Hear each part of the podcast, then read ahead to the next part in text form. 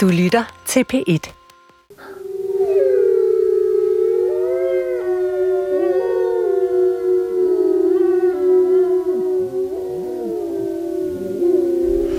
Erling Bonnesen, kan du høre, hvad det her det er? Ja, det er ret tydeligt. Hvad hører du? Jeg ved jo en masse ulvehyl. Ja, ja. Erling Bonnesen, skal vi skyde ulven? Øh, jeg skal lige helt sikkert, har vi startet uh, udsendelsen? Ja, vi er i fuld gang med pet debat Godt. Erling Bonnesen. Skal vi skyde ulven? Øh, det bliver helt nødvendigt i en lang række tilfælde. Danmark er simpelthen for lille et land til at have mange ulve. Når man har oplevet jo og besøgt landbrug, hvor det er forerne direkte bliver angrebet, jamen så er det klart, så er det en forfærdelig situation.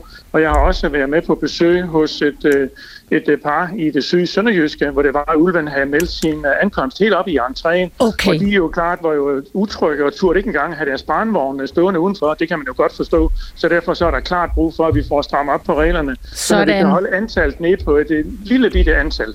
Sådan kom vi i gang med øh, dagens øh, P1-debat. Øh, det vi diskuterer i dag, det er, skal vi skyde ulven, regulere bestanden i Danmark, eller skal rovdyret have lov til at leve i fred her i landet?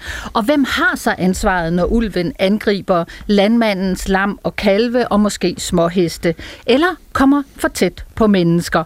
Venstre og Moderaterne vil begrænse ulveflokken i Danmark, men hvad vil du i pet debat i dag? Der spørger vi øh, danskerne, jer lytter. Ring med din mening 70 21 19 19 eller sms 12 12 til P1.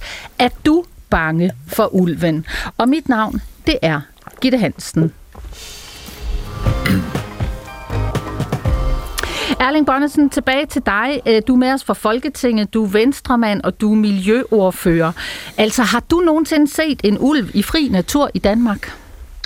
Ja, det har jeg på nogle af vores øh, ture der. Der har vi øh, set det. Jeg har også set det på øh, udenlandske øh, ture, blandt andet øh, Polen, hvor de har en del af dem. Mm. Og når det er, at vi råber vagt i gevær nu, så er det fordi, der er de her 30-40 stykker i Danmark nu efter bedste øh, skøn. Men man ved også, at de kan formere sig meget øh, hurtigt.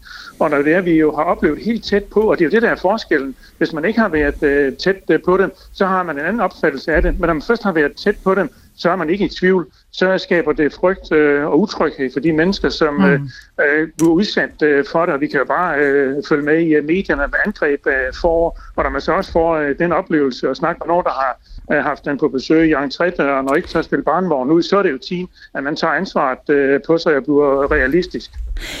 Når du taler om, Erling Bonnesen, at øh, folk er bange for at have barnevogne stående ude, og øh, ulven kommer tæt ind i entrédøren, altså er det hjemme i din entré, at det foregår? Nej, det her konkrete eksempel, det er i det syd øh, sønderjyske, så det er ikke på nogen som helst måde grebet ud af den øh, blå luft. Det er den øh, virkelige øh, verden, og det er derfor, vi skal kende vores øh, besøgelsestid nu og råbe vagt i, i gevær, så det her det ikke øh, breder sig. Øh, og det er jo fint nok, at man for mange, mange år siden, kan vi sige, der ikke var ret mange ulve på europæisk niveau, fik øh, fredet den, men nu er der behov for, at man så får lukket op, og derfor er jeg glad for, at man på EU-niveau nu lukker op og siger, jamen øh, vi skal have set på, om øh, fredningsstatusen skal ændres fra at være meget beskyttet, mm-hmm. kun til at være almindeligt beskyttet. Og så Ja. håber jeg på, at man kan nå til, at man kan regulere i det enkelte land, altså regulere antallet i det enkelte land, så det passer til det enkelte land. Og i Danmark, der vil det efter vores opfattelse i Venstre være et meget lille antal. Hvem er det, der ikke øh, tør have barnevogne stående udenfor, Erling Bonnesen? Jamen, øh, det var dem, vi jo besøgte der i øh, Syd øh, Sønderjylland. Og hvem var Det det? var helt realistisk. Jamen, det kan jeg ikke levere navn på her, men vi var der på matriklen og adressen, så det kan vi jo efterfølgende få fuldt op på. Men jeg siger det jo kun fordi, jeg har haft oplevelsen af den i den, den virkelige verden. Og hvad er det for en entré, ulven har været inde i, som du øh, har set eller hørt? Jamen det var, hvis man forestiller sig derude på, øh, på landet øh, tæt på også øh, noget skov og natur, jamen der bor jo øh, fredeligt og roligt en øh, familie, og, og så er det klart, så har de jo ved deres øh, stuehus, jamen der har de jo haft de her oplevelser, som jeg har beskrevet nu, og der var det jo da helt tydeligt for alle, som deltog, at det her, det, det skaber den utryghed i det her. Men det er klart, bor man langt væk derfra, og ikke har haft nogen oplevelser af det, jamen så er det klart, så kan man jo godt tegne et glansbillede af, at alt bare kan være godt. Men det er det ikke, når man først er tæt på øh, tingene. Og der er ulvene, så bliver mange, så bliver de jo også øh, sultne. Det kan man jo se rundt omkring. Hmm. Altså ulven, den er jo lige nu totalt fredet, men øh, som du selv er inde på, Bonnesen, så er øh, EU-kommissionen ude og har foreslået at ændre ulvens beskyttelsesstatus, og det betyder altså, at det kan blive muligt at jage dyret dog med det forbehold, at øh, den fortsat på den lange bane skal bevares og beskyttes. Marianne Bigum, øh, velkommen til Pet Debat. Tak skal du have. SF'er og EU- og naturordfører. Har du mødt en ulv? Det har jeg desværre ikke, og jeg har ellers været lede efter den. Hvorhen? Jamen, jeg var oppe i Stråsyg Plantage. Øh, vi var en, en lille gruppe, SF's øh, grønne folk, som var ude og, på tur, og jeg havde mine børn med og mine svigerforældre. Og hvor ligger den plantage, sådan, hvis du lige skal plotte den ind på landkortet? Det, det, jamen, det er fordi, vi, det er, en, det er ydervarte. Det er nok lidt mere i Nordjylland, end det er, men det er en intern joke. ja, okay. Altså, øh, tænker du, øh, Marianne, at øh, det bliver nødvendigt at regulere ulvene i Danmark? Altså, øh, hvis bestanden får lov til at vokse på et eller andet tidspunkt, øh, ja, men der er vi jo slet ikke endnu. Bestanden er ved at vokse nu, men vi er jo slet ikke der, hvor at, øh, at bestanden er, er levedygtig nok til, at, øh, at vi overhovedet er der. Forstår du, øh, hvis nogen kan være bange for ulven? Det forstår jeg øh, så, så, så godt. Altså, vi, vi, øh, vi får de her input, og vi får også de her henvendelser. Jeg forstår godt, der er en utryghed derude. Men måden at adressere det på er ikke at skyde ulvene. Måden at adressere på det er et forhold til at tage en dialog med øh, både på samfundsplan, men også i de berørte områder og snakke om, hvad er egentlig op og ned? Hvad er fakta? Hvor farlige er ulvene? Fordi ulven er jo ret øh, sky, når det kommer til stykket. Altså, og mit, øh, det er også det, vi var ærgerlige over, at vi ikke fik set den, men mit indtryk er jo, at den ikke er særlig farlig. Vi kan også se, at der har jo heller ikke været fatale angreb i øh, mere end et halvt århundrede. Mm. Hvor er det nu, du bor henne? Jeg bor øh, i København lige nu, men jeg er fra Nordsjælland. Ja.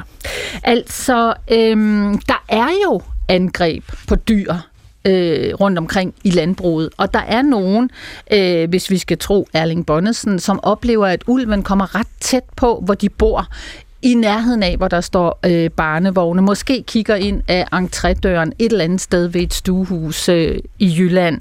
Altså, øh, så er ulven vel ikke helt ufarlig, eller hvad? Jo, altså det, øh, jeg kan som sagt, jeg anerkender utrygheden, men altså vi har jo ikke set nogen angreb, ikke? og det er et sky dyr, så, så nej, jeg, det jeg ligesom hæfter mig med, det er også, at Vildforvaltningsrådet jo er ude og sige, at vi tager de her dialoger for at tage utrygheden seriøst, for at fortælle folk, at de ikke behøver at være bange. Og der mener jeg også, at vi politisk har et ansvar ikke at tale en frygt op, som er uberøgt, øh, uberettiget. Øh, taler Erling Bonnesen en frygt op, når han øh, taler om, at det er nødvendigt at regulere bestanden? Ja, det synes jeg faktisk. Altså, øh, jeg, jeg synes egentlig, at vi har øh, et politisk ansvar for at, øh, at tale med folk, som er utrygge, og i så stedet for at, at fyre mere benzin på den her utryghed, og så tage en ordentlig dialog og sige, hvad er egentlig udfordringen? Og nu bringer du jo også ind med noget med landbrug, men det er jo en helt anden diskussion. Nu snakker vi om befolkningens øh, utryghed. Øh, vi taler både om øh, utryghed i forhold til mennesker, der hvor de bor, men jo også om de landmænd, som så har dyr mm. rundt omkring i dagens pæt-debat. Erling Bonnesen, jeg ved, at øh, du skal hurtigt videre til et andet møde, men lad mig lige spørge dig som venstremand øh, og miljø, miljøordfører. Altså, er du med til og dit parti at tale frygten for ulven unødigt op i Danmark? Nå, Erling Bonnesen har løbet sin vej. Han er allerede løbet videre til et møde. Så kan jeg jo spørge dig, øh, Hans Christian Skiby. Goddag. Ja, hej. Øh, Danmarksdemokraterne og landbrugsordfører, øh, tænker du, at Venstre øh, taler frygten for ulven op i Danmark? Nej, det synes jeg bestemt ikke. Altså, jeg synes jo, al øh, politisk kommunikation og vurdering af, af, af situationen, det skal jo tage bestik af, af virkelighedens verden, og jeg er helt med på, at, at virkeligheden omkring ulve kan godt være forskellig efter, hvilken tilgang man har til det, hvor man bor hen i Danmark, eller om man er for den øh, såkaldte vilde natur, eller om man mm. vil have lidt mere regulering. Det har jeg sådan set stor sympati for, øh, men det ændrer ikke på, at det er alt, alt for stor en, øh, en udfordring, vi har med de her ulve, der render rundt i Danmark. Har du mødt en ulv? Nej, og det håber jeg heller aldrig nogensinde, at jeg kommer til. Øh, og jeg synes måske mere, at man skulle spørge om, har du prøvet at ryge op efter en ulv? Fordi det er jo det, der faktisk øh, tit sker. Vi har jo tidligere debatteret det her i P1, hvor der også var en landmand, der ringede ind, som jo netop var i gang med at, at ryge op ude på sine marker, hvor han gik lidt efter hele og halvdøde øh, får der og blev en lemlæster der er ulve. Der synes jeg, det er mere interessant at tage udgangspunkt i, om man har prøvet at være ude og ryge op efter en ulv, inden man diskuterer, om man har gjort, gået og glot med en kikkert på, Hvorfor på det? en ulv i Varde. Altså, hvorfor er det mere interessant? Jamen, det er det, fordi det er resultaterne, der tæller. Og i den her situation, der er det altså nogle dårlige resultater i forhold til uh, rigtig mange andre typer af dyrearter, der er her i Danmark. Altså, vi har jo set registreringer på det her, altså sidste år, 161 angreb på husdyr, 147 får, og ikke mindre end fem gadekier. Der var faktisk også en, en, en pony, der blev slagtet af en uld uh, her i, i 2023. Så det, det er jo sådan nogle ting, man måske mere skal have fokus på, end om folk de har oplevet en uld i en bryggers. Mm. Altså, Skiby, øhm, skal vi regulere ulvebestanden ved at begynde at skyde ulve i Danmark? Ja, det skal vi. Altså, vi skal ikke have ulve i Danmark. Øh, Overhovedet Den har ikke, de har ikke været der 400 år. Jeg synes ikke, Overhovedet de ikke? Overhovedet ikke. Altså, de har jo ikke været i Danmark i 400 år, og nu er de så begyndt at komme igen, og vi laver andre indsatser i forhold til vildsvin og andre ting. Øh, og når der kommer øh, nye dyrearter ind over vores landegrænser, så skal vi også forholde os til det. Og der kan man godt vælge en, en mellemløsning, hvor man siger, at så kan vi bare regulere den lidt ligesom som Malling Bonnesen siger. Det kan også være, at de der, at kompromis skal ligge det vil jeg sådan set være lydhed over for, men det ændrer ikke på, at vores tilgang er, at ulven skal ikke være i Danmark. På ingen måde? Nej. Så skal vi også skyde dem, der er her nu? Ja, det skal vi da. Selvfølgelig skal vi det. Altså, det er, det er jo et skadedyr i forhold til, til mange andre typer af dyrearter i Danmark. Og der synes jeg jo måske mere, at man skal vise skyldig hensyn til, til de berørte lodsejere og dem, der driver øh, landbrugsdrift i Danmark. Marianne Bigum øh, som SF'er og EU- og naturordfører. Nu hører du øh, Hans Christian Skiby her fra Danmarks Demokraterne. Altså, er der slet ikke plads til ulve i Danmark? Jo, det er der, der i hvert fald. Og, øh, og jeg synes jo, at løsningen i stedet for at øh, skyde de her ulve, som jeg er rigtig glad for, er, er ved at genindfinde sig i den danske natur, det må jo være at bygge nogle øh, ulvesikre hegn. Altså, jeg kan godt forstå, at det ikke er øh, rart at skulle gå ud og rydde op, øh, hvis man skal sige det sådan, øh, med, øh, fra et dyr, som er blevet angrebet af en ulv. Men løsningen er jo, at vi bygger de her hegne, og der har ikke været ulveangreb inden for sikre hegne.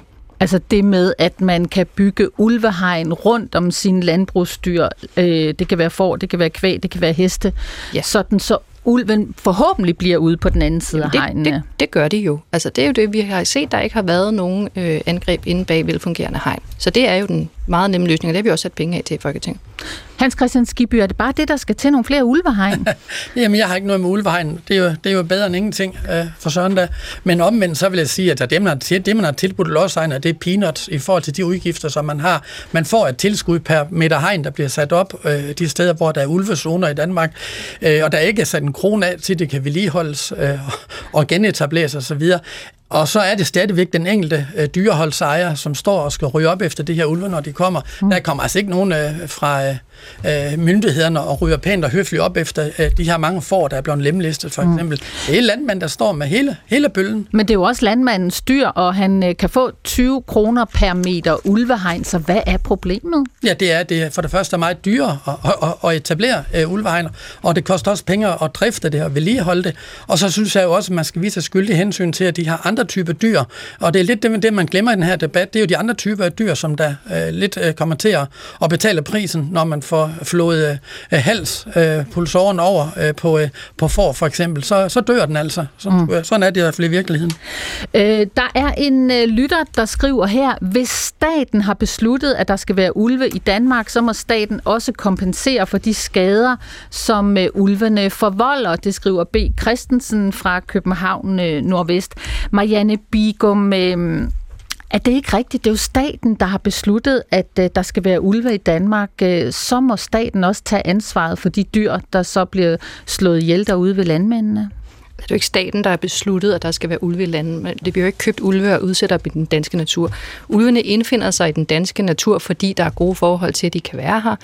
Øh, og vi har sådan en EU-regulering, som, som helt korrekt siger, at det her det er en troet ny dyreart, øh, og derfor skal man ikke regulere den. Så øh, nej. Men altså, jeg vil sige, nu kommer jeg jo selv fra landet. Altså, jeg har været med til at rydde op, når reven har været inde og tømme vores hønsehus, for ja. eksempel, af flere gange. Altså, og det er da absolut skrækkeligt, så det kender jeg jo alt til, og min far har da også været tudefærdig, når, når reven igen har været der. Mm. Men løsningen, har, når de er blevet angrebet hver gang, så er det jo netop, fordi vi ikke har været ude at lukke lågen, eller vi ikke har sørget for, at der er hegnet nok ind til det her. Så der er jo også, altså, hvis vi skal drive den helt derud, så, så det, det mener jeg simpelthen ikke øh, holder.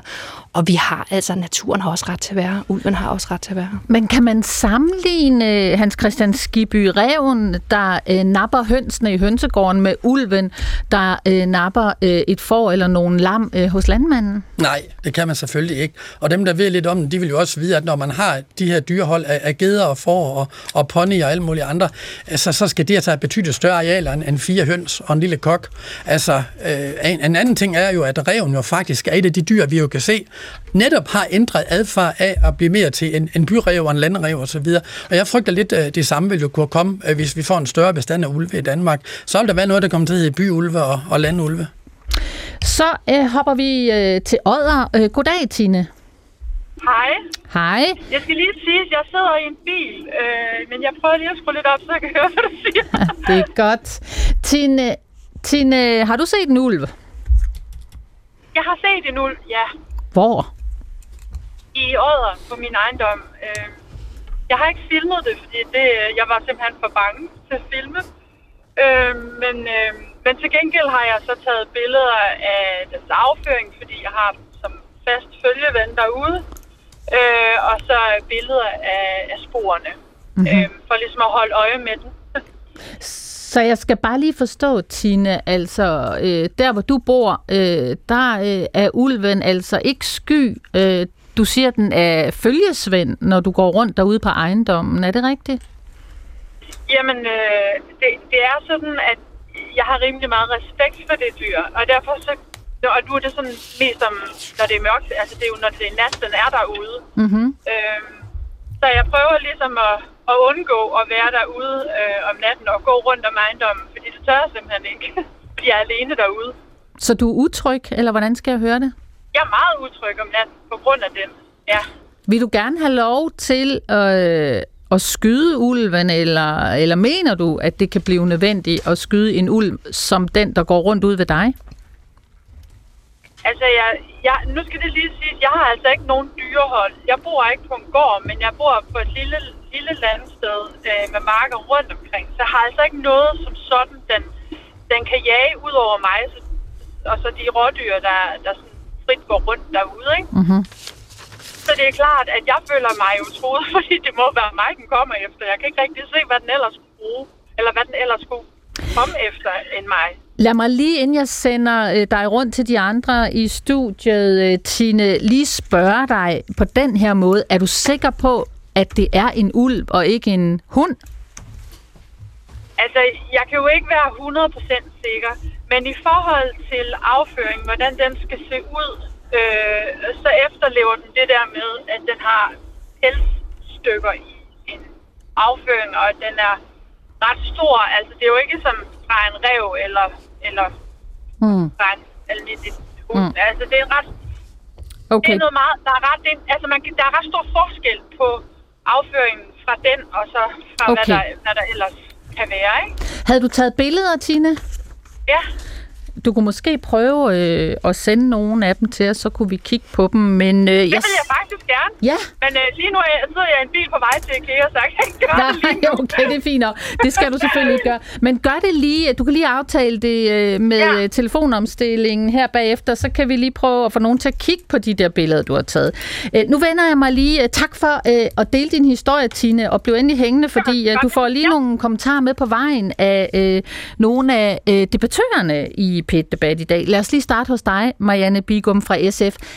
Forstår du den bekymring her fra Tina i Odder? Den forstår jeg så udmærket. Jeg kan virkelig godt forstå, at folk bliver bekymrede med den måde, der bliver talt omkring ulven, som er en utrolig farlig. Men nu taler hun om, hvad hun selv oplever. Altså, hvad vil du sige til hende? Hvad skal hun gøre? Jamen, hvad hun skal gøre, det vil jeg ikke øh, kloge mig på. Jeg siger, jeg kan godt forstå, at hun er bekymret, når hun ser en ulv med den måde, som ulven bliver talsat på. Mm. Det, jeg synes, vi skal gøre fra politisk side, det er, at at virkelig få taget en ordentlig dialog om, at ulven faktisk, øh, at man ikke behøver at være så bekymret, og det er jo faktisk også det, at Vildforvaltningsrådet øh, er ude og anbefale. Altså, ulve, de angriber kun mennesker, hvis de er syge af rabies. Vi har ikke rabies i Europa. De, øh, der, de kan angribe, hvis de er tamme, Altså hvis det er en ulv i fangeskab, som mm-hmm. øh, har været vant til mennesker. Det er jo heller ikke det, vil tale om. Og så hvis de er ekstremt udsultede, som følger af fødevaremangel, men der er masser af hjortevildt i Danmark. Og det er det, jeg har virkelig, virkelig brug for, at vi får. Fordi jeg bryder mig ikke om, at folk er utrygge og bange i deres hverdag. Men løsningen er altså oplysning på rigtig mange ting, og så ikke i forhold til dyreholdene at få lavet de her hegn. Okay, det siger øh, du, Marianne Bigum, med EU- og naturordfører fra SF. Øh, Ole Pedersen, goddag. Goddag. Lyder det som øh, en ulv, Tine beskriver her? Ja, det kan jeg ikke vurdere på, Nej. på det der. Altså, det, der. Der er mange hunde, der, der ligner ulve. Øhm, og hvis jeg lige må springe lidt tilbage, for nu har jeg stået og ventet længe. Ja, men lad mig Øh. lige, Ole, sætte en titel på dig også, fordi du er jo formanden for den forening, der hedder Ulvetid. Det er korrekt. Ja. Og du har fortalt mig, at øh, nogle gange så tager du også til Jylland for at spotte ulve. Hvor tager du hen? Jeg tager til Stråsø og øh, til Klelund. Klelund, der er, er et udmærket tårn, og man kan gå nogle gode ture. Ja, har du så set en ulv der? Aldrig. Jeg har gjort mig umage, men øh, og været der mange gange. Jeg kan ikke engang komme med antallet, men Hmm. Er der plads til ulve i Danmark øh, på den lange bane, som du ser det? Ja, men jeg mener, at hele den der debat om, der er plads, den er helt forskruet, fordi fy, der er ikke nogen tvivl om, at har plads. Det, det ved, øh, hvad hedder de, forskere, det ved vi andre også, der er. Det, når, når folk siger, der er, at der ikke er plads, så er det som regel politikere, som ønsker at løfte deres eget synspunkt op til noget fakta, hvilket det ikke er. Altså, det er fair nok, at politikere siger, at de ikke vil have ulven her i Danmark. De må gerne have en anden holdning end mig. Mm. Det er bare ikke fair nok, at man bruger nogle argumenter, som øh, ikke har hold i virkeligheden. Men altså, du bor jo selv i Kirke Hyllinge her på Sjælland. Øh, der er ikke nogen ulve. Nej. Nej. Forstår du så dem, der bor tæt på ulvene, altså enten det nu er øh, mennesker, øh, som ikke driver landbrug, eller landmænd, at de kan være bange enten for dem selv, deres børn eller deres dyr? Jamen, det kan jeg sagt. De sidder jo ikke med den viden, som jeg har, og jeg har boet med ulve i otte timer i, i, i mange år hver dag. Øh, så, så og når de kun får informationerne udefra, som Marianne også var inde på, øh, af politikere, som eksempelvis Erling Bonnesen, som jo øh, virkelig i talesætter frygten, øh, og det gør Asger Christensen også fra EU, også fra Venstre. Øh, der bliver i talesat en frygt, som der ikke er nogen form for dokumentation for. Der er ikke dræbt mennesker i Europa i 50 år af ulve. Og nu har vi 20.000 ulve, 500.000 mennesker, der bor sammen med dem. Det er faktisk det område i hele verden, der er tættest, øh, hvor, hvor vi er tættest på ulvene. Og alligevel er der ikke sket noget i, i, i 50 år. Hvis ulven var så farlig, som folk sagde, så havde den nok snuppet bedstmor eller et lille barn på et tidspunkt, men det er bare ikke sket. Siger du, Ole Petersen øh, fra øh, Ulvetid. Lad os lige øh, hoppe øh, lidt videre i debatten. Der er flere lyttere, der banker på, både på telefonen og på øh, sms'en.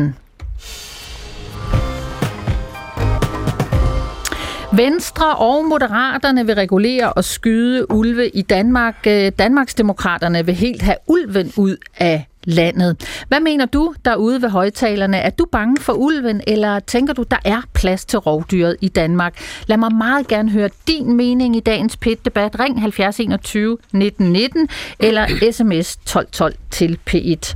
Der er øh, en Claus her, der skriver på sms'en, selvfølgelig skal man kunne skyde ulven, når det er nødvendigt. Bare vent til et barn bliver et af ulve. Så er der en, der skriver, jeg er ikke bange for ulve, så længe de bare bliver i Jylland, siger Ole øh, fra Sjælland.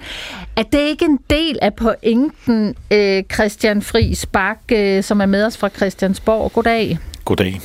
Altså, øh, du er jo udover at være fra Radikale Venstre med plads i Folketinget, så er du også landmand, og du er sådan set også jæger. Mm-hmm. Øh, det der landbrug, du driver, hvad er det for øh, nogle dyr, du har der? Jamen, jeg har nogle kreaturer, noget Galloway naturpleje kvæg, og så har jeg faktisk også et par ponyer. Mm. Øh, og øh, det der kødkvæg, hvordan er det lige, det ser ud, hvis du lige skal give os nogle billeder på, hvad det er for nogle dyr, der går hos dig? Ja, men det er, det er Galloway, det er sortbilledet Galloway. Det er det med den hvide stribe. Ah. Som, ja, altså det er det, altså hvis man ser de der træstammer, øh, man kan købe som slik, de, de, dem laver man fra de her køer. Altså træstammerne er henne hos bageren, øh, der er sort i enderne og hvid i midten. Det er sådan, ja. din, øh, øh, dit kødkvæg ser ud. Ja. Ja. Øh, så er der det der med ulven. Er det godt at have øh, et rovdyr som ulven i Danmark, når man er landmand? Altså, som landmand kan det være et problem, og, og hvis de var på Sjælland, hvor jeg er øh, med landbruget, så vil jeg da helt sikkert lave et hegn, men det er jo godt at have øh, toppen af fødekæden i, i naturen, og derfor synes jeg, det er godt, at vi har ulve i Danmark. Øh, og hvad er det gode ved det? Jamen det er for det første, fordi det, naturen har en ret i sig selv. Det mener vi jo radikale venstre, og ulven er kommet, og ulven skal have lov til at være her. Det er en del af vores natur, men den kan jo også, altså netop i bestande, hvor der også er rigtig meget kronvildt eller dårvildt, eller som også udøver store skader på, øh, på landbrugens, land, landmændenes afgrøder, der kan ulven jo også være en, med til at regulere øh, de andre bestande, så du får en mere naturlig balance i vores øh, bestande. Mm.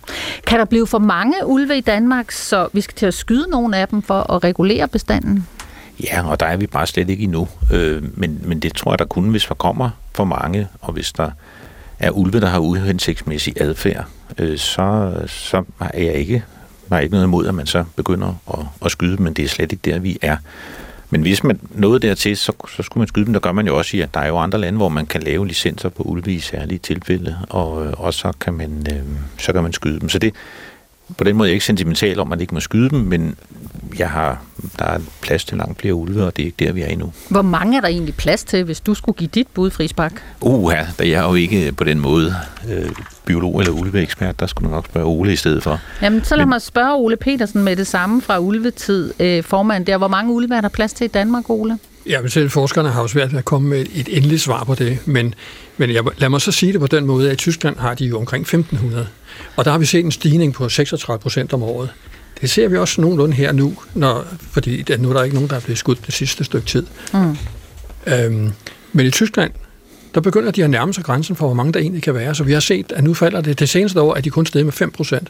Så ulve regulerer faktisk sig selv. Hvordan det? Jamen for det første, hvis, når det begynder at knive på pladsen, så begynder de at slås om den, og så slår de hinanden ihjel. Øh, når der kommer så mange ulve, så er der nogen, der bliver kørt ned.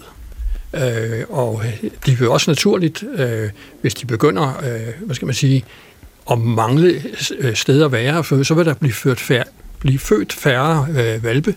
Så, øh, så der kommer i balance. Det, det er jo, altså naturen, den er, er indrettet sådan, det er toprovdyr. Hvis ikke de gjorde det, så ville de jo simpelthen ende med at blive tusindvis så ud, på den måde udrydde deres egne byttedyr.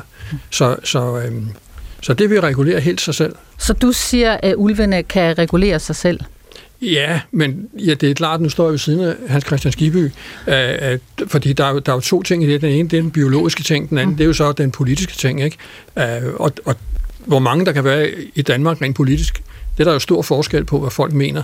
Øh, men, men rent biologisk, så øh, jeg bliver nødt til at læne mig op af de danske forskere, øh, og, og de siger jo, maks lige godt og vel 200. Mm. Altså, øh, forskere fra Aarhus Universitet øh, undersøgte sidste år, hvordan øh, fremtidsudsigterne ser ud øh, for ulve i Danmark, og de spår, at antallet vil nå 50 styk øh, omkring 2025-2026, og at der er en sandsynlighed for, at bestanden kan vokse til cirka 100 styk i 2028, forudsat at der altså ikke reguleres anderledes, end øh, vi gør det i dag. Lige tilbage til dig, Christian Marie Spark, Øh, altså, du er jo også jæger, som, øh, som vi vist fik nævnt i starten. Altså, kunne du skyde en uld, hvis det blev nødvendigt?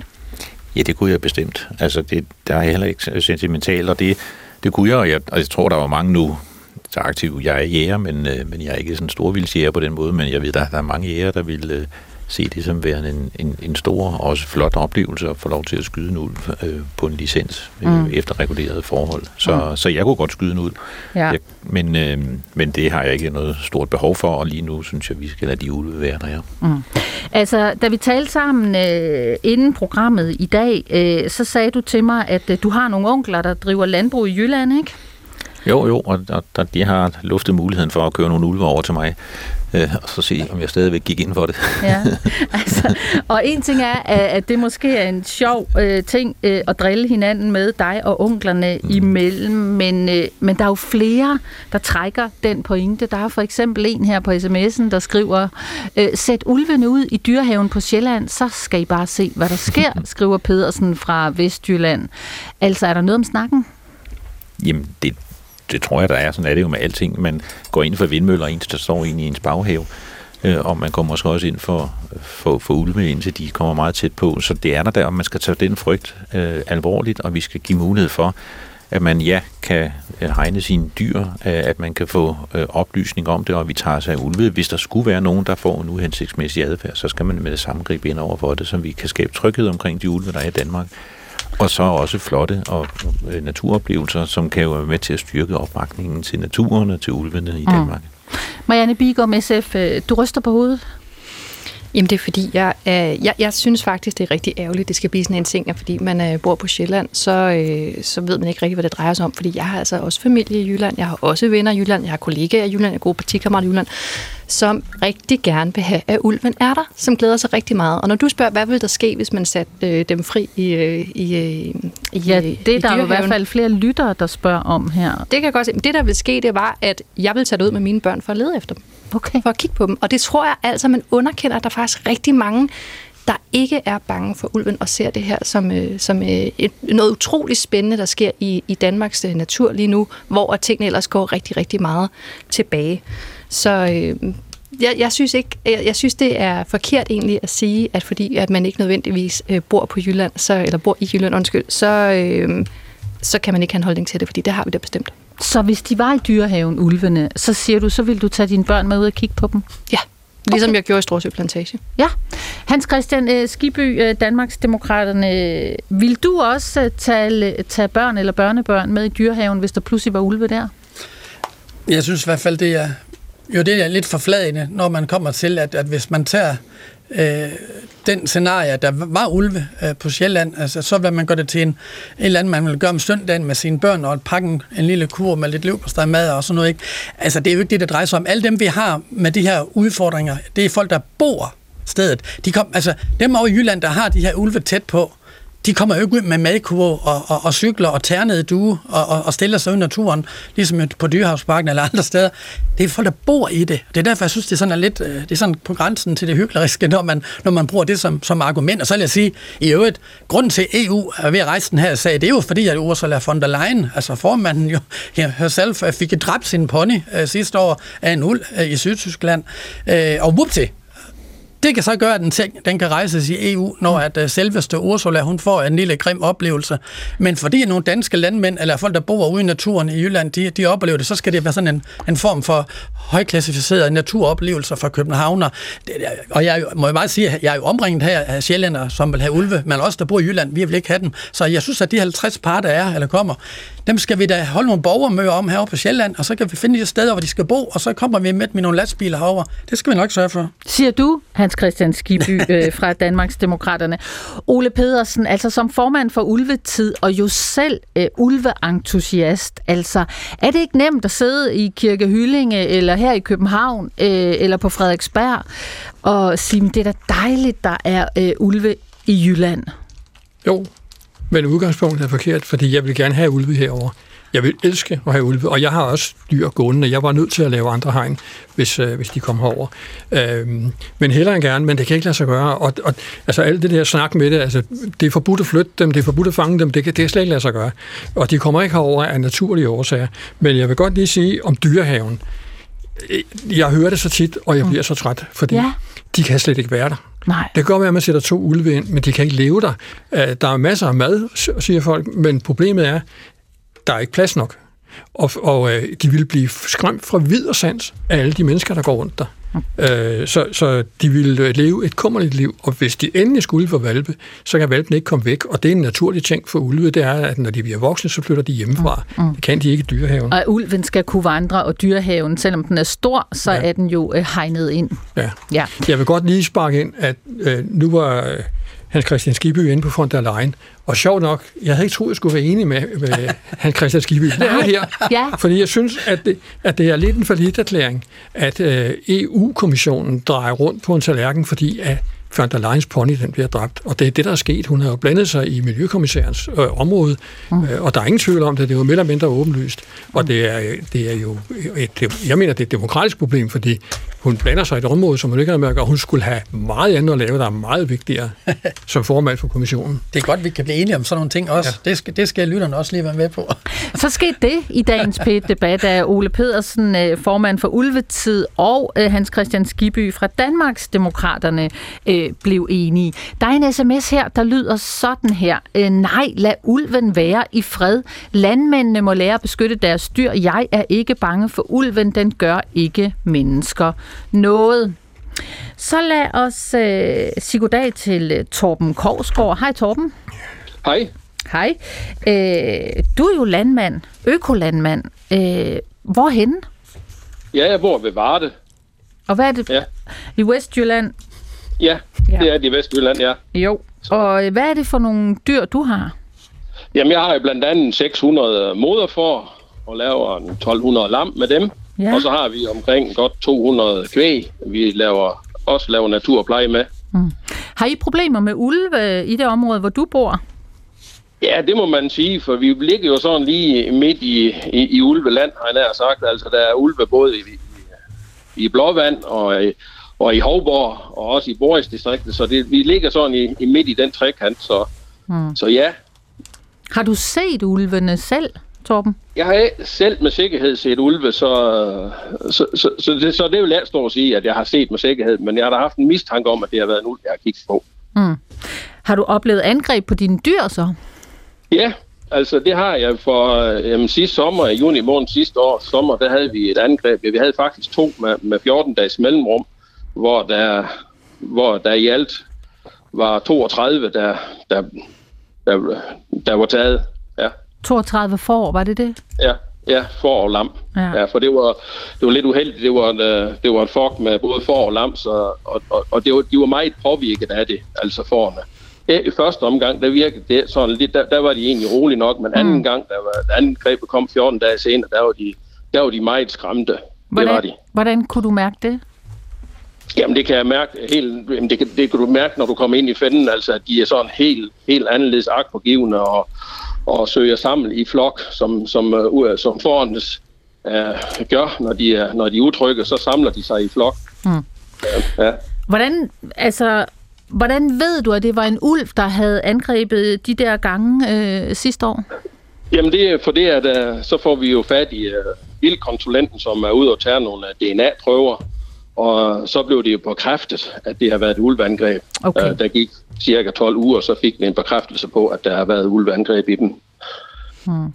Og, og hvordan ser det ud, når man kommer ud til sin får og lam efter sådan et ulveangreb? Hvis du lige kunne prøve at tegne et billede af det for os, der ikke har oplevet det. Jamen altså, inden vi kommer derud af, har vi jo altid sådan, har der nu været et angreb eller ej, så, så, så frygten sidder der nok lidt i os i hele tiden. Men når vi kommer ud, så kan man næsten altid fornemme det. Altså, øh, at der er noget galt i flokken, og, og, og, og, og når man så kommer rundt og ser i folden, hvordan det ser ud, og så man finder de her, her dyr, at det er som regel de, dem, der er dræbt, man finder først, og så begynder man at stå i, i jagthar dem lidt, og så kan man godt se, at der er nogen, der halter lidt, men, men dyrene er jo gode til at skjule, mm-hmm. at hvis de har været angrebet, så, så det er svært at finde og spotte dem, der har været angrebet, men, men, men det er jo det, vi gør, altså. Mm. Ja. Okay, altså øh, hvor utrygt øh, er det at leve sådan øh, der, hvor du bor og, og drive landbrug med dyr, og så at øh, der er ulve, øh, der er øh, rundt omkring i området? Jamen, det er jo noget, der fylder meget. Altså, både for os husdyrholder, som, som øh, frygter for vores dyr. Og så hører vi også mange af dem, der bor tæt på, på, på ulve, og, hvor, hvor, hvor de ser ulve næsten dagligt, både helt op på, på, i græs, på deres græsplæne eller i gårdsplads, mm. og, og Mm. folk ændrer jo adfærd og tør af og løbe de ruter eller gå de gåture, som de Ja. hidtil har gjort. Så, så der er jo en stor frygt Mm. blandt uh, i, i befolkningen. Ja. Også, også i dig, eller hvordan skal jeg høre det? Jamen ja, altså jeg, jeg frygter jo hver gang, når jeg skal ud og se til mine dyr, hvordan, om, om der har været et angreb. Jeg prøver jo på at tilretlægge lidt sådan, at vi, at vi, vi, vi undgår altså øh, øh, i den omfang, som vi kan, men vi, ja, vi frygter det. Det gør vi. Mm. Men jeg kan jo sige, jeg ved jo, hvordan jeg reagerer, når jeg står Nej. med en ulv foran Nej. mig. Så tænker du, øh, Torben, som landmand, altså, at øh, det er nødvendigt at regulere øh, ulvene for at sikre øh, jeres dyr?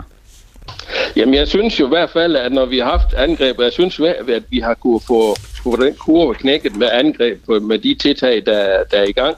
Så ja, jeg synes faktisk, det er en nødvendighed, at vi begynder nu at regulere nogle af ulvene.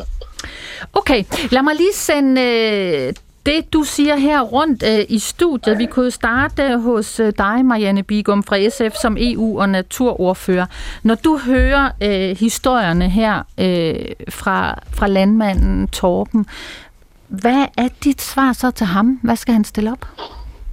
Jamen for det første er jeg ked af, jeg kan godt forestille mig, det er en, en svær øh, oplevelse. Øh, Jeg, jeg synes jo stadigvæk, at det er hegn, der er løsninger. Det har vi ikke rigtig fået svar på, om der har været velfungerende hegn i det her tilfælde eller ej.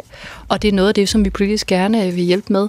Fordi det nytter jo ikke, altså vi kan ikke skyde os ud af problemet i forhold til at sikre øh, øh, hegn, eller øh, undskyld, sikre øh, dyreholdene, men vi kan sikre, at der er ordentlige hegn, sådan så at øh, dyrene kan være, øh, kan være i sikkerhed, og det synes jeg simpelthen er den vej, vi skal gå. Hmm. Øh, Christian Friis Bak, øh, du er stadigvæk med os fra Christianborg, øh, mm. også selv landmand og, og fra Radikale Venstre. Altså, har du øh, et svar øh, til Torben her? Hvad skal han gøre? Jamen, jeg kunne også godt tænke mig at høre, om, om Torben har fået lavet de hegn, om det hjælper, og det håber jeg, det gør, og det skal vi støtte mere op omkring politisk, og det kan være, at vi skal sætte det op på 20 til et eller andet kroner, sådan så at man kan få lavet de hegn, og man kan få vedligeholdt dem. Så, så, så det synes jeg, at der skal vi være med politisk mm. øh, og bakke op om det. Men til gengæld så håber jeg da, at, øh, at, at det kan være med til at sikre, at ulven faktisk kan være der. Mm. Torben Korsgaard, har du haft ulvehegn omkring dine dyr? Altså, jeg har haft et ulvehegn, for det vi jo været, været inde i et område. Øh, nu er det jo først helt nyt, at, øh, at hele Jylland er et område, og første ansøgningsrunde, den slutter jo først her den 6. marts mm-hmm. til ulvehegn. Ja. Men det hegn, som der stod omkring uh, forfolden, var, var, som, uh, som de var på den tidspunkt, det var jo et godt hegn, som, uh, som Lenden sagde, at det var, et, det var et godt, stabilt hegn, og han troede, at, din, at den måde, de var kommet ind på, det var, at de har, har svømmet over en 4-5 meter bred å for at komme ind til forerne. Det var hans vurdering. Altså vildkonsulenten, som du havde ude? Vildkonsulenten, ja. ja. Hans Christian Skiby, Danmarksdemokraterne, hvad tænker du, når Torben fortæller her? Hvad er svaret? Jo, men altså, jeg synes jo, det desværre er et rigtig godt eksempel på, hvordan det også kan gå, når man har de her udfordringer med, med ulve øh, i Danmark. Jeg er helt med på, at, at øh, hvis ikke vi kan komme i mål med at få en regulering ind, der hedder, at de ikke skal være i Danmark, det kan godt være det her kompromis ligger. Det respekterer jeg naturligvis, men så er det vigtigt, at de folk, der har dyrehold, dem der prøver på at leve af, Altså, det er jo en forretning at, at producere 1200 lam om året, for eksempel. Det kræver, at man har nogle moder for, og så videre. Det er vigtigt, at man har ordentligt fuld og helt tilskud til, at man får det her hegn etableret, og også at få det vedligeholdt. Det er du ikke tilskud til i dag. Øh, så der er allerede der, øh, synes jeg, en, en stor øh, ting at gøre. Så øh, kan jeg fortælle både til jer her øh, i programmet og til lytterne derude, at øh, vi har fået billeder tilsendt øh, fra øh, Sine, som ringede ind øh, tidligere øh, Tine, undskyld, der ringede ind øh, tidligere øh, fra Odderkanten. Øh, hun har sendt nogle billeder af det, hun mener er en ulv, der lusker rundt om hendes øh, ejendom, og som hun er lidt bange for. Øh, Ole øh, Pedersen, formand for Ulvetid, du står og kigger på de billeder nu. Hvad, har du et bud på, om det er en ulv, der er på færre? Ja, nu vil jeg godt sige, at det er ikke et billede af en ulv, der er kommet. Det er Nej, altså af efterladenskaberne. Efterladenskaberne, ja. Øhm, godt. Det, så. Det, det er svært at sige 100% for mig. Der, der, der er nok nogen, der er bedre til det. Der, der er lidt benstumper i. Det er en indikation af, at det kan være ulv. Omvendt, så, så øh, der er ikke så mange hår, øh, og typisk så er der en del hår i, i øh, ulveafføring. Så jeg, jeg kan ikke gøre mig til herre over, hvorvidt det der det er det ene eller det andet. Mm. Men jeg synes, man skal øh, sende det til Ulveatlas, som jo er dem, der står for overvågning i Danmark. Ja. De er altid interesseret i sådan noget. Ja. Så måske kan det være en ulv, den lort, der er på det billede fra nu det, det, det kan jeg ikke udelukke. Nej, det kan du ikke udelukke. Okay. Uh, Tina, tak uh, for billederne, og jeg håber, du hørte beskeden uh, og uh, forslaget, opfordringen her fra Ole Pedersen uh, fra Ulvetid. På sms'en, uh, der lyder det sådan her. Uh, det kan bare ikke nytte noget at afskaffe naturen, fordi man er bange for den. Skal vi så også udrydde vipse, fordi enkelte mennesker er allergiske og kan dø af vipsestik? Eller skal vi udrydde hugorme i landskabet? Øh, venlig hilsen Torben Jensen fra Brabrand. Skiby, har du et svar? Ja, altså man kan jo, ja, ja, vil da sige, at hvis folk de har den holdning, så skal de da have lov til at have den. Vi lever da heldigvis i et mere demokratisk land, end der, hvor Navalny han har haft sin opvækst, så, så det skal man da have lov til at mene, men jeg går jo ikke ind for, at vi skal forbyde hugorm i Danmark. Jeg tror også, det vil være, være lidt uh, voldsomt at, at gå ind og, og, og jagte vores uh, bier og vipse. Men, men det ændrer jo ikke på, at udfordringer med det her, det er altså jo uh, uh, et dyr, der kommer ind i Danmark efter at have været væk i over 400 år, og det er lidt noget andet end, end, end den diskussion. Og så øh, er der en her, der siger, øh, selvfølgelig skal vi have ulve i Danmark. Jeg vil ønske, at vi også, havde, dem på, også havde dem på Sjælland. Desværre er Sjælland så opdyrket af landbrug, at der nærmest ikke er plads til noget vildt andet end håndfodrede fasaner. Det skriver øh, Charlotte Lesteren. Hvorfor griner du af det, Skiby? Du har 10 sekunder. Ja, det, ja, det gør jeg sådan set, fordi jeg, jeg indrømmer, at der er noget ironi i det, men omvendt så vil jeg også sige, altså hvis der kan være 50 ulve, der kan komme endnu flere i forhold til det her, så kan der også komme nogen på Sjælland. Mm. Sådan, hæng på alle mænd og kvinder. Øh, vi fortsætter på debat om ulven efter tre minutters nyheder fra Radioavisen. Ring endelig med din mening. Er du bange for ulven, eller synes du, den skal have masser af plads i Danmark? 70 21 19 19 eller sms 12 12 til P1. Her får du øh, tre minutter med en frisk radioavis. Det her, det er øh, dagens PET-debat fortsat. Øh, vi diskuterer i dag, skal ulven dø, reguleres og skydes, hvis bestanden bliver for stor, eller skal rovdyret have lov at leve i fred i Danmark? Og hvem har så ansvaret, når og hvis ulven angriber landmandens lam og kalve? Venstre og Moderaterne vil begrænse ulveflokken i Danmark. Danmarks Demokraterne vil have dyret helt ud af landet. Hvad vil du, det er pæt debat i dag, og jeg spørger dig, er du bange for ulven, eller skal den have lov at leve og jage her i landet? Du ringer som altid med din mening 70 21 19 19, eller du sms'er 12 12 til P1. Og mit navn, det er Gitte Hansen.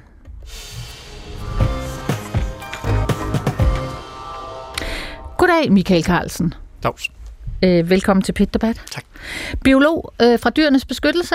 Præcis. Yes. Øh, har du mødt ulven, Michael? Øh, ja, det har Hvor, hvorhen? jeg. Øh, Vindhede i Jylland. Ej, hvor tæt kom du på? 50 meter eller sådan noget.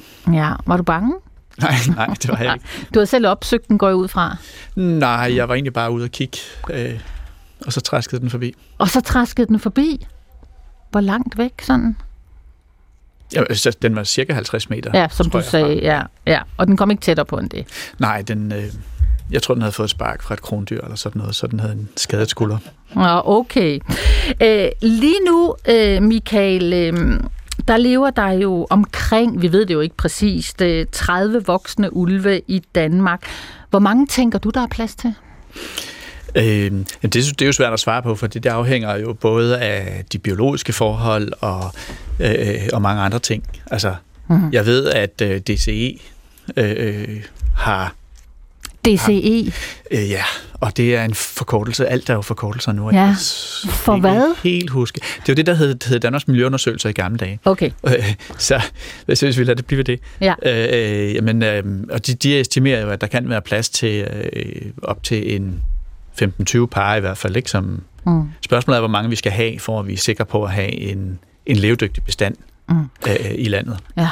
Tænker du, det skal være muligt at regulere ulvebestanden her i landet? Jamen, altså, det er jo allerede muligt at regulere ulve, fordi vi, vi har en, øh, nogle definitioner både på, hvad der er en problem, pro, jeg prøver det igen, problemulv, og hvad du kan gøre. Mm. Øh, øh, Og hvad er en problemulv?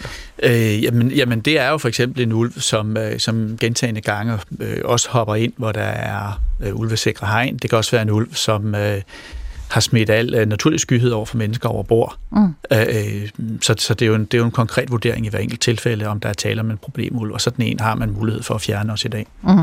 Hans Christian Skiby, øh, som Danmarks demokrat og landbrugsordfører, er det, kan vi ikke bare bruge den der, øh, det begreb, der hedder problemulve? Altså hvis ulve bliver et problem for øh, mennesker eller dyr, øh, så kan vi øh, søge om lov til at skyde dem. Er det ikke godt nok? Ja, det er jo rigtigt. Det kan man jo i dag ud for de regler, der er, og det, så skal det jo ind og, og godkendes ved Miljøstyrelsen og så videre. Øh, der er nogle, nogle problematikker i det, og det er jo, som jeg, jeg vil udmærke det også, som vi talte om før vi startede her, at, at det er noget med, hvor langt en, en ulv den bevæger sig i sit naturlige sfære mm. og så videre, men, mm. men det ændrer jo ikke på, at det er meget øh, omkosteligt øh, tidsmæssigt at få lov til at få sådan en såkaldt skynings- øh, eller nedlægningstilladelse hos, øh, hos styrelsen. Så jeg mener ikke, at den, den fungerer ordentligt i praksis. Mm. Så det kan vi ikke bruge til noget, som det er i dag? Ikke øh, efter min bedste overbevisning. Mm. Michael Carlsen, altså som biolog, kan du forstå, hvis der er nogle landmænd derude, ligesom Torben, som også er med os stadigvæk, Torben Korsgaard, kan du forstå, at hvis de landmænd er bekymrede for deres dyr, og andre måske for deres børn, hvis der lever ulve i området, hvor de mennesker bor? Jamen, altså jeg kan forstå, hvis du er bekymret for dine dyr, øh, og især hvis ikke du har sørget for at, øh, at sikre dem godt nok. Men, øh, men, men det, der er så heldigt i dag, det er, at du har muligheder for at sikre dem godt nok. Øh, og du har mulighed for at få tilskud til at sætte hegn op, som er, er ulvesikre. Øh, og ulvesikre, der er jo aldrig noget, der er 100% sikkert, men indtil videre har vi ikke haft angreb inden for ulvesikre hegn. Så det er altså en rigtig, rigtig god forsikring i forhold til de dyr, man har. Og sådan helt overordnet, Michael Carlsen, hvorfor synes du, vi skal have ulve i Danmark? Fordi det er et uh, naturligt hjemmehørende rovdyr i Danmark, så, uh, så den har lige så meget ret og, og, og, bør være her på samme niveau som uh, lægkat, brod, rev, grævling osv. Torben uh, Kovsgaard, du er stadigvæk med os. Ja, det er jeg da. Ja, det er godt. Øh, landmand, økolandmand, var det Ådal, øh, du opdrætter øh, får og lam, øh, kvæg øh, og så videre. Øh, og så har I faktisk også jeres eget slagteri. Øh, og du har altså været udsat, som du øh, fortalte os tidligere i programmet, for to ulveangreb på dine dyr sidste år. Ja. Øh, ja. Hvor mange får og lam var det nu, du mistede? Der mistede jeg 32 mm. øh, ja. lam sidste år, ja. ja. Hvis de danske ulve formerer sig, som for eksempel i Tyskland, så kan der være lige pludselig op til 50 voksne ulve herhjemme om tre år, og måske 180 i 2033. Det fremgår af den her fremskrivning fra øh, National Center for Miljø og Energi. Tænker du, det bliver for mange ulve? Ja, det synes jeg jo, for jeg synes jo allerede nu, at vi er svært ved at håndtere dem, vi har. Uh, jeg ved godt, at, at, at det bliver sagt, at du kan bare sætte et ulvesikre hegn op. Ja. Altså, det er jo først nu, at der er mulighed for at forsøge tilskud til et, et hegn. Uh, og hvis man så sådan kigger lidt på vores bedrift, hvor vi har 32 km hegn, mm-hmm. der mhm. skal hegnes, uh, og så har der vi så flytbare hegn ved siden af. Ja. Man kan jo bare sige, at de 20 kroner, det er løsningen, for det er mig, der det hegn skal jo flyttes ind, for det, vi skal jo til at have et udvendigt vedligeholdelsesbrem rundt om alle det hegn, for vi skal jo til at vedligeholde hegnet på udvendig side. Mm-hmm. Altså... Og det kræver så egentlig, at jeg skal selv uh, lægge en stor investering oveni, for at kan flytte det eksisterende hegn ind, for mm. at gøre plads til det ulvesikre hegn på udvendig side. Ja. Men jeg kan godt høre, at du stønner lidt, eller puster lidt over tanken om øh, vedligehold og flytning af hegn og sådan noget, men ikke desto mindre, så får du jo, eller kan søge øh, 20 kroner per meter hegn øh, af staten, af den her pulje til øh, ulvesikre hegn. Skal du ikke bare i gang? Altså, jeg sidder derovre og pusler på en ansøgning nu her, der, der skal være sendt ind til den 6. Øh, marts, men det er jo, det, det, det er bare lidt, man skal gøre, om, om der egentlig er grundlag for det, for den økonomiske byrde bliver jo for stor for os, mm-hmm. for det, vi, at vi får den store vedligeholdelse, der skal til, og den, den eksisterende hegn skal jo opgraderes, så den kan bære et ulvesikre hegn. Så, ja. så, så, så det er sådan lidt med blandede følelser. Altså, at jeg sidder her og skal lave den ansøgning for at få, få ulvesikret min hegn, og så kan man jo så sige, at 32 km, det er jo øh, så jeg kan se det, så er det jo omkring 3 millioner, der er afsat årligt til, uh, til hegn og, og til erstatning over hegn. Og, og, og det, så det er jo mange penge, der er til det, mm, hvis man mm. sådan skal have hele Jylland uh, sikret. Nej, altså SVM-regeringen har jo afsat øh, 20,2 millioner kroner ekstra øh, fra 24 til 27 til at forbedre ulveindsatsen, så hele Jylland bliver omfattet af tilskud til ulvehegn. Og der kan man altså ja. så få dækket omkostningerne med maksimalt 20 kroner per meter, og det er så det, du sidder og roder med den ansøgning nu.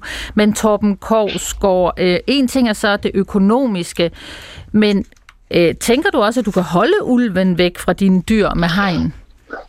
Jamen jeg frygter jo, at hvis, der, hvis ulveantallet stiger, så tror jeg da heller, at ulvehegn længere er sikker nok. Og jeg vil da frygte, at der kommer et, et, et, angreb bag et ulvesikre hegn. For det er så vil angrebet jo blive noget voldsommere, for det er foran at jeg kan sove tilsvarende måde bedre hegnet ind og kan slippe væk på samme måde. Så det frygter jeg da, jeg, jeg, at, at det gør. Mm. Så jeg vil da hellere, at man måske kunne regulere nogle få, for at ændre lidt adfærden på de ulve, vi skal have. Altså skyde nogle ulve for at jage ja. nogle andre væk? Ja. ja. Okay, Marianne Bigum fra SF, EU- og naturordfører. Altså, øh, den økonomiske byrde, som øh, landmanden her øh, til synlædende kommer til at sidde med, tænker du, det er rimeligt? Altså, øh, nej, altså jeg synes jo, der skal være, altså det vi har presset på for, det er, at der bliver taget ordentlig hånd om det her. Altså vi, det, vi går meget op i, at de her landbrugsdyr, de skal beskyttes. Vildforvaltningsrådet, også bliver ved med at henvise til dem, har jo lavet nogle anbefalinger til, hvordan man kan øh, sikre øh, øh, de her dyr, og hvad det er, man skal gøre. Det har vi jo presset på regeringen flere gange øh, mhm. i forskellige samråd og spørgsmål i forhold til, at regeringen så også tager de anbefalinger, som deres eget råd anbefaler i mhm. forhold til at få løst de her problemer, vi skal. Og jeg synes, det er en falsk sikkerhed, når vi og øh, Venstre og Moderaterne så bare går ud og siger, at vi skal skyde dem, fordi du kan jo ikke skyde dem alle sammen. Men nu hører du også en landmand sige, at det ville faktisk hjælpe ham, hvis han fik lov øh, at skyde nogle af ulvene? Jamen, det er jeg simpelthen ikke enig i. Altså, vi har et vildforvaltningsråd, som er ude med nogle helt andre anbefalinger, som har siddet og kigget på det her, hvor at, øh, og det er jo ikke kun naturfolk, der sidder det, det er jo alle mulige kloge folk, som sidder og anbefaler, hvad der egentlig er den rigtige løsning, og dem synes jeg, vi skal lytte meget højere til, eller meget, øh, meget højere grad til. Så øh, Torben, som landmand, øh, lytter du alt for lidt til dem, øh, der sidder for eksempel i vildforvaltningen og har forstand på det her? Jeg synes at selv, jeg har været en del aktiv for at, at, at, for at belyse problemstillingen. Så øh, jeg synes da, jeg har gjort meget for, at vi, øh, at, at, at, ja, for at vi kan finde nogle løsninger. Men jeg synes også, at det er blevet, blevet trukket i langdrag, mm. og at, uh, at der er sket det er jo først nu, at vi kan lave ansøgning til at få lavet en ulvesikre hegn. Mm. Det er jo ikke noget, der har været tilgængeligt før, uden at vi skulle betale på egen lomme. Og økonomi spiller jo en stor rolle i det her, for det skal vi have et, et, et, et ulvesikker hegn, så skal vi jo kan, kan komme til det uden den, den store omkostning, mm. for at kan drive vores landbrug med græsende dyr. Og det der med at ringe øh, til Miljøstyrelsen, eller hvem der nu står for det i staten, og sige, der er en problem, Ulv, kom og skyd den. Kan du ikke bruge den model? Jo, eller der er nogen, der kan komme og skyde Altså, ja, det er jo svært at se, det der, hvad der er en problem uld, og hvad der, hvad der er en vind. Det kan jeg godt se, men jeg, synes jo, at hvis der er en, der er en uld, der, der giver utryghed i området, eller der er nu, der angriber vores husdyr, så vil jeg jo gerne have, at man målrettet kunne sætte ind for at fjerne en, for ligesom at gøre plads til nogle andre. Mm. Okay. Øhm, det banker på med en hel masse lyttere, men lad mig lige spørge dig først, øh, Ole Pedersen, som formand for foreningen Ulvetid. Altså nu hører du en landmand, Torben her, være ret bekymret for øh, dels økonomien i ulvehegn, men også om de overhovedet, øh, øh de hegn kan holde ulven ude og væk fra, fra forerne. Kan du garantere det med den viden, du har om ulven? Der er ikke nogen, der kan garantere, at hegnene virker. Altså, de, de, vi ved bare, at de nedsætter meget kraftigt antallet af angreb andre steder. I Danmark er det som sagt før her i, i studiet, at øh, der, der, der, har vi, øh, der har vi ikke set det endnu. Men jeg vil godt sige, at jeg hørte jo også før, at landmanden sagde, at ulven var svømmet over. Øhm, en å. En å. Ja. Uh, ulve svømmer gerne 13 km, så, så man kan sige, at hvis man har en å, så skal man sikre den. Vi så det op i Stråsø med, med, med Store Lam, der havde de også et angreb, og, eller de havde flere angreb, for det, uh, ulven den nærmest sprang over Lilleåen. Øhm, så, og så med hensyn til, om der kommer mange ulve. Ja, der kommer mange ulve, men der kommer ikke flere ulve i det område, fordi det er sådan, at ulve de er meget revirfaste, og de beskytter deres revir, og hvis der mm. kommer nogle andre ulve ved ind, så bliver de slået ihjel. Okay. De får nogle valpe, men valpene, de, når de er mellem et år eller to år, så vil de søge væk for okay. at lave deres egen familie. Godt, nu skal I høre, øh, der står rigtig mange lyttere i kø, som øh, har en mening i den her debat øh, om øh, ulven i Danmark. Øh, nu skal vi en tur til Fjaltring. Goddag, Anders. Ja, goddag. Hvordan har du det med ulven? Øh, skal den have lov at være her, eller hvordan? men altså, personligt har jeg jo sådan set ingen problem med ulven, men det som er problemet, det er jo, at jeg har jo gode venner, som øh, har brugt næsten hele deres liv på at, øh, at deltage i naturplejen og sørge for biodiversiteten, ved at de har haft både for, og de har haft kreaturer, som, regner, som bliver lukket ud forskellige steder i landet for mm-hmm. at, at sørge for en afvækstende be, øh, bevoksning. Og det kan de pludselig ikke mere. De er holdt op, fordi at øh, ulven angriber. Og den der, den der snak, der er om hegn, jeg synes simpelthen, at man mangler fuldstændig perspektivet på, ønsker vi virkelig at vores land det skal gennemkrydses af kilometer efter kilometer efter kilometer af hegn. det er ligesom, om man taler som om, at forerne, de bliver holdt, ligesom man har et hønsehold, at man har en marker, der går sådan nogle får. Men det er jo ikke det, der taler om. Dem, der har får, de anbringer dem rundt omkring hos forskellige landmænd, som tør for at lave afgrøderne ned, i stedet for, at man skal sprøjte mm. dem ned med Roundup. Ja. Og alt det, alt det, det, har man, det, det var man ikke inde i, mm. øh, bare fordi, at man synes, at, at øh, ulven, den skal være her. Ja. Okay, lad os lige øh, sende den over til Michael Carlsen fra Dyrenes Beskyttelse. Altså, skal vi have hele Danmark, øh, Michael, pakket ind i ulvehegn, for at ulven kan være her? Det kan da godt, at vi skal pakke en del mere, end vi har i hvert fald ind i ulvehegn, men, men, øh, men det giver jo ikke mere hegn som sådan. Øh, øh, fordi forerne går jo også allerede nu bag eksisterende hegn. Øh, og det er jo primært får, som er, øh, som er sårbare over for angrebene fra ulve. Det er når vi, jo, når vi snakker, svært, fordi, når vi øh, snakker de har, naturpleje, De, har, de kan andre dyr jo sagtens gå rundt i. når vi snakker Hjortene naturpleje, Øh, øh, lige et øjeblik. Øh, vi skal lige øh, have øh, Michael Jo, jo, øh, til at svare. jo. Ja, ja. Ja, ja, Anders. Det skal vi alle sammen. Men når vi snakker ja. naturpleje, så, øh, så er får ikke så velegnet, øh, øh, øh, som, Ja, det så, så det, er primært, det er primært heste og kvæg, for eksempel. Og de er ikke nær Ja. så følsomme over for, øh, for ulveangreb. Som, Jo, som ja. er tilstrækkeligt store områder og, øh, og, og dyr, som er, er mere robuste i forhold til at færdes ude og sådan noget, så har du ikke øh, det samme problem. Det, pa- det passer absolut ikke. Okay, Det, det... det, det ved du godt. Jeg har jo en god ven, som har måttet opgive, fordi han har siddet inde i sin due og set, at kalvene de bliver spist af ulven. Sådan, øh, Anders fra Fjalting, øh, Fjaltring. Tak for det indspark i dagens pit-debat, og også din indignation her. Ja, ja, Den er velkommen. Ja. Ja, hej. Hej du, øh, og fortsat øh, god dag. Så lad mig lige hoppe øh, en tur. Øh, der står til Helle Hartvisen i Ulveland. Hej Helle. Helle, undskyld. Hej. Ulveland, hvor er det henne? Jamen, det er omkring Struer og så Thy. Jeg bor i, omkring Struer, og så har jeg sommerhus i Thy, og der er jo ulve i Klosterheden, og der er også ulve oppe i Thy. Og indledningsvis vil jeg sige, at jeg ikke er bange. Og så vil jeg sige, at øh, der er masser af mennesker i tredje verdens lande, som er meget dårligere stillet, end vi er Ja. rent økonomisk. Og stater, der er meget dårligere stillet, end vi er rent økonomisk. Og det øh, alligevel det gør man meget for at bevare elefanter, der hvor de er, selvom de nedtræder afgrøderne. Man gør meget for at, at bevare løver, selvom de sikkert også spiser husdyr. Mm-hmm. Så måske ulven er vores elefant eller løve. Ah. Så den er jo også indtil videre fredet. Så øh, vi burde have råd til at erstatte de dyr, de dyr, som bliver spist af ulven, og så øh, passe på de ulve, vi har, ligesom at, at langt fattigere lande end os, de passer Mm. på deres vilde dyr. Mm. Mm.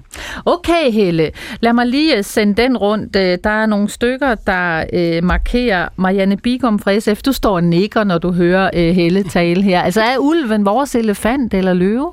Det er den helt bestemt. Og en af grundene til, at jeg nikker, det er også fordi, at vi fik, øh, vi blev, det blev påstået tidligere i debatten af min kollega øh, Skiby, at, øh, at det er sådan en Jylland versus Sjælland ting, men nej, det er det ikke. Der er altså jyder, som vi også repræsenterer, som faktisk er rigtig glade for at have det, det her dyr i deres, øh, i deres baghave. Så derfor nikker jeg, og jeg er helt enig, altså vi skal, og det er jo også det, der er vores politik, vi skal have mere store sammenhængende naturområder, vi skal have plads til mere natur og mindre til, til landbrug. Og jeg synes stadigvæk, det er glædeligt, at vi ser naturen på det her punkt indfinde sig i Danmark igen. Mm. Skiby, altså, er, øh, er ulven vores elefant? Jeg sagde faktisk, at, at jeg var omringet af sjællænder, der ønskede ulve. Det var det, jeg sagde, sådan bare lige for at få den på plads. Men det ændrer jo ikke på, at, at det er sådan, som det er, og hvis det, man vil sammenligne med en elefant eller en løve, det, det synes jeg måske ikke er helt af den, er den rigtige præmis. Altså, den har ikke været i Danmark i 400 år. Mig bekendt har Afrika ikke været uden elefanter i 400 år. Øh, Så, så jeg synes ikke, man bare sådan ligesom kan, kan copy-paste den udfordring over på andet. Jeg synes jo, det er interessant, det der blev spurgt ind til med hensyn til de her hegn. Hvis vi ender med at få rigtig mange øh, øh, revehegn øh, sat op øh, i Danmark, så vil det jo faktisk også godt kunne resultere i, at de ulve, der så kommer ind og ud, og ikke kommer ind på de her steder, hvor deres mm-hmm. Bytte er, ja, så vil de måske også øh, på den længere bane i hvert fald kunne komme i en situation, hvor de vil ændre deres adfærd, øh, fordi at mange øh, områder i Danmark jo vil være dem øh, umuligt, med, mere eller mindre at komme ind øh, i, i hvert Okay. fald i forhold til de hegn, der er i dag. Så det giver jo nogle andre udfordringer. Det var svar til dig, Helle Hartvisen. Øh, Har du en sidste kommentar til. Skiby her? Ja, selv tak for dig. Ja. Nå, så hopper vi øh, videre til øh, Thomas i Tem. Hej Thomas. Ja, hej. Det er Thomas Slots. Ja, øh, Tem, hvor er det nu lige, det ligger? Det ligger, det ligger 10 km syd for Silkeborg og ligger lige i udkanten af Ulveland. Mm-hmm. Okay. Men, øh, men jeg kan egentlig høre, at de tidligere lyttere egentlig har været inde omkring de pointer, jeg gerne vil øh, øh, de elsvar, jeg gerne vil komme med. Ja. Øh, det handler jo også om, at altså, jeg er jo klart ikke bange for ulven, og jeg er stor tilhænger af, at ulven skal leve i Danmark. Mm-hmm. Skal have en samme eksistens. Ja. Men ulven, øh, og, og det kunne jeg også høre den økologiske landmand nede fra Varde herovre, ulven skal have en naturlig frygt for mennesket. Og det får vi jo ikke ved, at, den, at vi overbeskytter ulven. Vi er jo nødt til på en eller anden måde at udsætte den for, for mennesket, om man så må sige, på godt og ondt. Mm. Oh, nu skal du høre, øh, mens du taler, Thomas, så kigger jeg over på Ole Pedersen, som er formand for Ulvetid og Ulvenørd, tror jeg godt, jeg må sige. Jamen, altså, mit, mit indspark er, at, at det her med ulvene, de skal, de skal vedligeholdes med deres frygt. Det passer ikke. De er fra naturens side sky. Hvis man, øh, hvis man en ulv, altså hvis man skyder en ulv, så, så lærer den jo ikke rigtig noget, og de andre, de fatter ikke rigtig, hvad der sker. Men, men ulve har det. Jeg har faktisk en kammerat, som har haft en hund med, eller, ja, en hund med 33 procent ulv i. Mm-hmm. Den var ikke til at komme i nærheden af. Nej. Øh, ulve er per definition sky. Det siger du, Ole, men så spørger jeg lige dig, Torben øh, Korsgaard, som landmand, øh, der har fået, hvad kan man sige, nakket nogle får af ulven et par gange. Altså, øh, oplever du, at ulven er sky? Altså, jeg, jeg, jeg, jeg oplever, at folk de, uh, fortæller, at de ser ulve, og at de går, går, når de møder dem, at de går målrettet mod dem. Med, lige mod dem, og de er inden for en 30-40 meter, før mm. den rejer af, før den begynder at lunde af. Okay. Og, og der vil jeg da mene, at hvis den havde en spur, øh, noget skyhed i sig, så ville den da langt før øh, begynde at, at tage væk. Vi har dog set, at den har været helt tæt, helt, helt inde ved en, ved en staldbygning, helt tæt på stald, og hvor, hvor dyrene er gået, hvor der er fodret på fodergangen. Ja. Altså, jeg, jeg synes ikke, at man kan sige, at den, den har den skyhed, som, som kunne være tænkeligt. Okay, godt. Øh, så er der Ole Meier fra Amager. Goddag, Ole. Goddag, goddag, goddag. Jeg må jeg lige starte med at uh, korrigere. Det skal blive udtalt som 400 år. Det er altså 200 år, det drejer sig om. Øh, det er 400, 400 okay. år på. Og Ole øh, fra Ulvetid nikker. Jeg skal lige uh, sige til dig, Ole Meier, uh, det lyder som om, du uh, taler fra en højtaler eller fra et headset. Kan, ja, du, den, den kan, du, kan du tale direkte i din telefon? Det gør jeg nu. Tusind tak, så er der meget bedre lyd. Er du ja. for, at uh, vi har ulve i Danmark, eller skal vi af med dem? Uh, jeg er for, at vi har dem. Uh, jeg kan være lidt bekymret. Det er jo spørgsmål til Ole Pedersen mest. Om der er grund til at være bekymret for den genetiske basis for vores ulvestamme, som man begynder at være i Sverige og Norge. Der er, uh, det er på basis af et pap, to-tre ulve, der kom på et tidspunkt for en 40 år siden, så vidt jeg husker. Mm-hmm. Og der har man altså talt om, at man måtte skyde nogle af dem væk, og så plante nogle andre, sætte nogle andre ud, for at det skal være mere levedygtigt. Ja. Og spørgsmålet er, om det kan være samme grund til ængstelse øh, i hensyn til den danske ulvestamme, og med, med hensyn til ulvens naturlige frygt for mennesker, så kunne jeg være bekymret for i givet fald, ja. at man vil gøre det, som man gør fra et ulveopdræt i Italien, jeg har set. Det er eneste gang, jeg har set ulve i naturen, mm-hmm. og de var netop ikke sky for mennesker. Man opdrættede den der i Toskana ja. for at sende dem ud i, i Frankrig. Ja. Det, vil, det vil jeg være bekymret for. Jeg håber, spørgsmålet er klart nok. Er spørgsmålet forstået, Ole? Ja, jeg må indrømme, jeg skal lige have det en gang til. Du må lige gentage Godt. dit spørgsmål, Ole. Nå, okay. Er der grund til at være bekymret for den genetiske basis på den danske ulvestamme? Kommer de for få, for få individer oprindeligt? Ja, jeg, jeg, jeg er på. Hvad kan man gøre? Okay, det er forstået. Det er forstået, ja. ja. Med hensyn til, til, til, jeg vil sige, når du sammenligner med den svenske, jamen det er, det er, som du selv er inde på, den er opstået, fordi man har taget nogen op fra den karelske bestand i Finland og sat, op, sat ud i, Finland, eller i Sverige, og, og, og der har man holdt den på et meget, meget lavt øh, niveau. Øh, øh, det er en, en hel diskussion for sig, øh, som jeg roder meget med i øvrigt. Men der er ikke nogen grund til det samme her i Danmark, fordi vi har hele... Den, vores ulve er jo en del af den øh, europæiske lavlandsbestand, som, øh, okay, ja. som, er, som er fælles med, med alle de tyske ulve og en del af de vestlige øh, i Polen er faktisk det land, der har tre forskellige bestande, og den vestlige del af dem, det er fra den øh, centrale europæiske lavlandsbestand, og så har vi mm-hmm. selvfølgelig Belgien og, og Holland med. Okay. Så, så det er sådan en fælles bestand, så der er ikke nogen grund Nå, til... Det lyder godt. Det godt. lyder godt. Så fik du svar på det, Ole Meyer. Ja, tak for dig her i dagens uh, P1-debat. Der er stadigvæk rigtig mange telefoner. Dem når vi ikke flere af. Uh, der er en enkelt sms her. Der er nemlig kun uh, tre minutter tilbage af programmet. I dag, den lyder sådan her. I Norge regulerer man ulvene, når de samler sig som flok. I Norge har man rigtig mange får og oplever generelt mange angreb på får fra ulve. Og det er en overordnet myndighed, som bestemmer, hvor mange ulve, der skal dræbes i en flok. Det skriver altså her Kjeld Bjergård fra Alling Å Bro. Øhm, Michael, Carlsen, som, øh, Michael Carlsen, som biolog i dyrenes beskyttelse, altså vil det give mening, at man laver sådan en, øh, en statslig regulering, øh, hvor at det ligesom er staten, der udsteder, øh, hvad skal man sige, licenser til at gå ud og skyde ulve, hvor der er problemer? Øh, nej, altså ikke, ikke, ikke umiddelbart. Altså det der, er, det der er sagen er at du har, et, øh, du har en umiddelbar udfordring, et problem, du gerne vil løse, at, at ulve hopper ind til for, for eksempel. Mm-hmm. Men det løser du ikke ved at skyde ulve væk. Øh, fordi altså, vi, har også, vi har også nogle videnskabelige undersøgelser nede fra Mellem-Europa, og sådan noget, som netop også peger på, at, at, øh, at, at en reduktion via regulering fører ikke til færre angreb på husdyr. Øh, vi ved også med ulvene, at det primært er øh, yngre dyr, strejfende dyr og sådan noget, som, som finder på at hoppe ind til for, mens de etablerede par i langt mindre grad øh, går til husdyr. Fordi man skal også tænke på, at samlet set, så er det jo kun det er jo, det er jo under en procent af, hvad ulvene æder, som er husdyr. Langt mm. det meste er naturligt vildt. Så er der en sms her, den lyder sådan her, altså 200 kroner per meter, det var da også helt til undskyld, 20 kroner er det jo per meter til ulvehegn. Det er jo også helt til grin. Man får jo ikke meget hegn for de penge. Det beløb skal da i den grad sættes op. Venlig hilsen, Anne Svensen. Hans Christian Skiby, altså skal landmændene bare have nogle flere penge til øh, ulvehegn? Jamen, altså nu er det jo kompromiskunst, og hvis man har fulgt debatten her i dag, så bliver man jo nok aldrig helt enige om, hvor mange ulve vi skal have, om vi overhovedet skal have ulve, eller om vi skal have nærmest fri indvandring.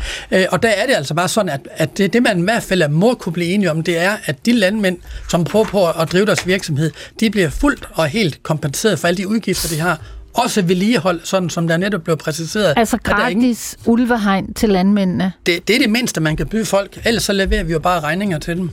Sådan.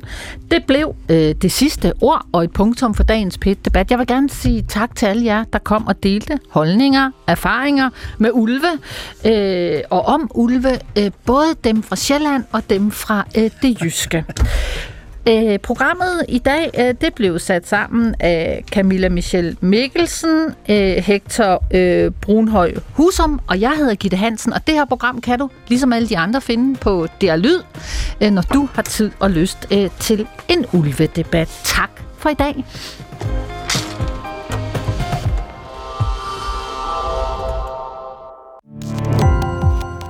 Gå på opdagelse i alle DR's podcast og radioprogrammer. I appen DR Lyd.